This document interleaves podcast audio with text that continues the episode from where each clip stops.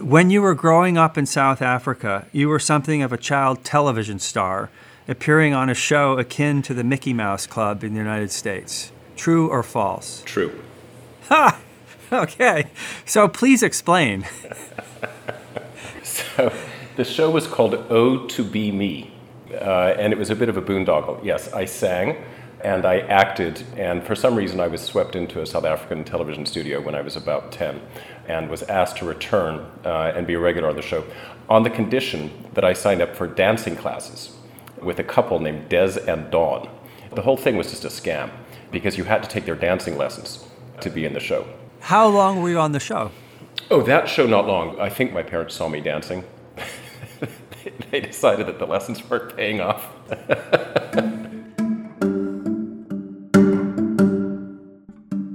Uh, hi, everyone. I'm Jim Ryan, president of the University of Virginia, and I'd like to welcome all of you to another episode of Inside UVA.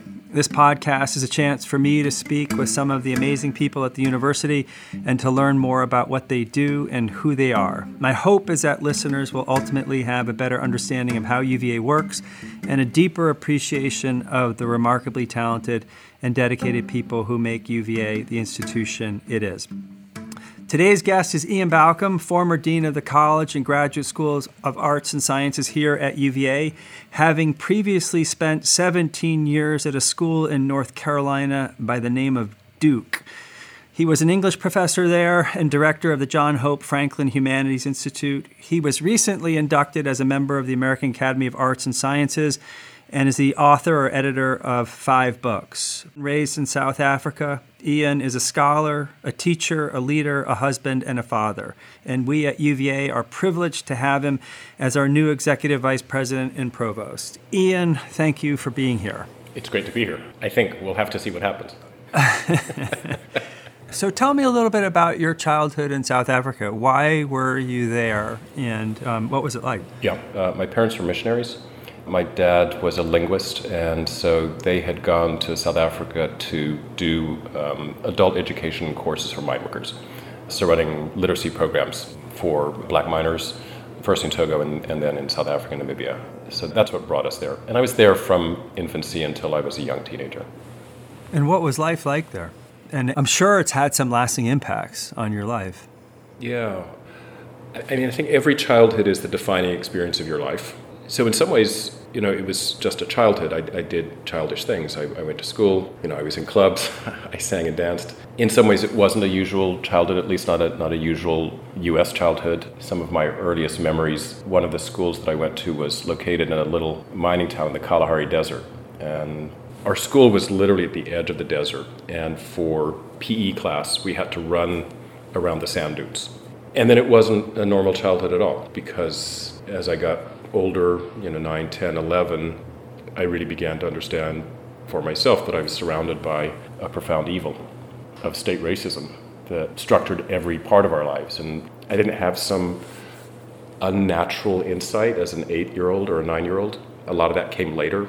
Uh, a lot of that came from like looking back on childhood and coming into understanding of what it means to grow up in a culture that is that is structured on violence and that can change it shaped me more more than anything beyond you know my wife and kids and mom and dad and people who've loved me. Uh, so, if I remember correctly, you also spent some time at a military boarding school. You've done and research. I'm curious. I'm curious how you went from being the child of missionaries in South Africa to uh, a student at a military boarding school in the U.S. If I in the U.S., yes, in, in Camden, South Carolina. So, how did I get to Camden, South Carolina? So, when I was 13, uh, my brother was 15. My parents sent us both home to the States because my brother, if he had turned 16 in South Africa, would have been registered for the South African Army. Uh, and because we had lived there long enough, we were permanent residents. So he then would have been conscripted and, and drafted into the South African Army when he finished high school. So they, they wanted us out of South Africa before that happened. So, in order to flee conscription, my brother asked to be sent to a military academy in the US. and importantly, it wasn't that, that there was anything wrong with the military, it was the South African military. And my brother actually wanted to, wanted to be a soldier, and he, he wanted to go to West Point. No one had told us what military academies in South Carolina were like. We had a National Geographic magazine. Uh, we'd get them like twice a year and would like pour over them and read them like 20 or 30 times over. And at the back of the National Geographic magazine, there was like this quarter page advertisement for Camden Military Academy in South Carolina. My dad's from North Carolina. We had family nearby. So we signed up sight unseen. So I ended up as a 13 year old as a, a, member of the Corps of Cadets of Camden Military Academy, uh, where I spent my first real four years of American life. And what do you remember most from that experience? My first night. what have I done? yeah, uh, there was a little bit of that. Yeah, um, my first night there, the boys in the dorm we were living, the officers called a hall party, where we all lined up in the hallway at attention while the older boys berated the younger boys because the dorm had failed inspection that morning. And I'll simply say it was a stern berating. so I remember that. But you know, I mean, that, I, I learned a lot. I, I made friends there. You know, again, it was a mixed place. There, there was a lot to learn, an important part of my life. So, when did you decide to go into academia? Probably toward the end of my junior year in college. I went to college thinking I was going to study politics, which is what I ended up majoring in, and uh, I thought I wanted a, a, career maybe in the Foreign Service, so I was sort of readying myself for that. Did a study abroad program as a junior in college in London, and took a series of poetry courses. Uh, I'd always liked literature, but I hadn't been that serious about it. But I took a bunch of poetry courses and fell in love with poetry, and started to think this might this might be an interesting way to lead a life. So I, I date it roughly from then. Right. And talk a little bit about your area of academic interest. So when you were an English professor, what were you writing and teaching about? I work in a field called post colonial studies. What that really means is looking at the literature and history and culture that uh, came out of the colonial experiences within the British Empire. So, do research on African literature, somewhat unsurprisingly, uh, Caribbean literature, Indian literature, uh, some contemporary Irish literature. So that's the broad field. And became particularly interested in African literature and thinking about the ways in which racialized identities have been produced and writers, painters, musicians, filmmakers have navigated the experience of race, first in, in the British Empire, but, but then kind of more, more broadly. So that, that's been my area of focus. So, your experience growing up in South Africa has continued to influence in ways large and small, including your academic interests. Yes, very much, very much. So, in addition to your scholarly books, am I right that you are also the author of a children's fantasy novel called Through the Skylight? yes, that is true. and, and how did that come about? you know, at, at, the end of this interview, I think the one thing that I'm not going to be is your provost because you're going to go. oh, come on. Like, you're multi talented. Who is this guy? So I was teaching in a study abroad program when I was working in North Carolina, and they have a program in Venice. And I was teaching in Venice uh, by that point. Wendy and I, my wife and I, were married, and we had three kids.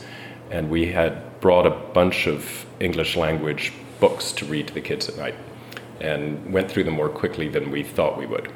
So we ran out of books to read them and discovered that we couldn't find an English language bookstore. So I decided that I would start writing a book for our kids and read it to them at night. And I used the kids as the characters for the novel. We were homeschooling them. My, my wife was doing really all of it. I I taught them some really bad Latin. But so she would take them to museums and churches and all sorts of cultural sites. So I invented this story where there were three kids. So the day before they'd go go to a museum or a church to look at some painting, I would have their characters go there and, and see stuff. And so that was the basis for it. So I thought I was going to get rich. Uh, didn't happen. So there's there's no movie in the in no, the offing. I, I did I did sign a contract though that had theme park rights. Oh, that's excellent. Nothing's come of that yet. No, no what, theme park. What would sadly. the ride have looked like? Do you know? well, there are flying lions, so there could there could have been like a roller coaster, oh, right, uh, right. like a flying lion kind of thing. Yep. There's still a possibility. You know, all sorts of things start to happen once you're named provost. It's true. Yeah. yeah. So you, Jim, for instance, uh, could determine that the Emmet Ivy corridor, in fact, needs a little bit of you know fun uh, and, a, and, a, children's amusement park. Yeah, that's that's high on our list actually. So you and your family, you have a large family, uh, lived Yes. in one of the pavilions on the lawn for a number of years, and I wonder what that experience was like for you. And did you and your family like living there? I loved it. I loved just about every minute of it. Well, maybe not absolutely every minute. Of it. You had a bad neighbor there for about a year. I Yeah, was right was next this- door. There was this guy, yeah, who lived next door, and he would like come over at night asking for food. Um, those you don't know, President Biden lived next door to us for a little while, uh, for a year. It was great, but but it's one of those things. Also, it's a very banal version of what I what I said about growing up. In some ways, it was extraordinary. Right? I was living in this in this historic home on the grounds of the University of Virginia on the lawn, and I'd get up in the morning and walk across the lawn and see the cornerstone and get a cup of coffee at the Colonnade Club uh, on the way to work, you know, next to the name of three American presidents. And it's also just we were raising our kids there, and we were just doing very normal things. So it was it was a mix. There, there were a lot of like splinters in the wood of the house, and we, we couldn't have the wood, you know, sanded. Oh, right. because it was, the wood was historic, Right. And it was really thin, and if we had it sanded, the original wood would have been gone. So we just had to like kids. Sorry, you're just going to get splinters. It's, that's the price of leadership right there. there it is. That's the price of leadership. I mean, there are a lot more stories to tell, but but yeah, Uh, ba- balance of those things. Yeah, yeah. So I'm curious, at what point did you decide to cross over to the dark side of academic administration? Did it happen gradually, or was there a, a moment in time where you thought, yeah, no, this is what I want to do? Yeah, so, some are born administrators, some achieve administratorness, and some have it thrust upon them. No, step by step, probably like you. I was first the director of undergraduate studies in the English department at Duke. I really, really care about undergrad education, and, and so enjoyed doing that. And then I was asked to be department chair, and like that, uh, and just sort of one of those gradual things was was asked to direct a, a research institute. I suppose I'd been doing administrative work for eight or nine years and, and could have stopped then and gone back to being full time faculty, but realized that I enjoyed working collectively with people on common Yeah. projects. Yeah. Yeah.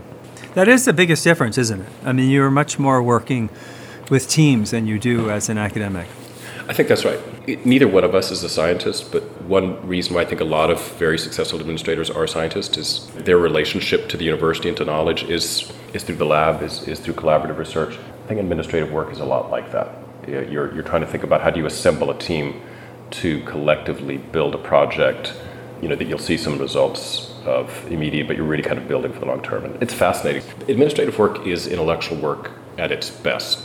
Not every moment of every day, but, but you get to see that, and, and it's compelling. Yeah, the biggest difference, well, one of the biggest differences is you realize that implementation is actually complicated and can be intellectually challenging. I mean, if you're a law professor like I was, you thought that your job was to identify the problem and then just propose a solution that would miraculously happen. Yeah. And it's that in between space that actually requires a great deal of work and is, is far more interesting and far more challenging than I would have imagined when I first started.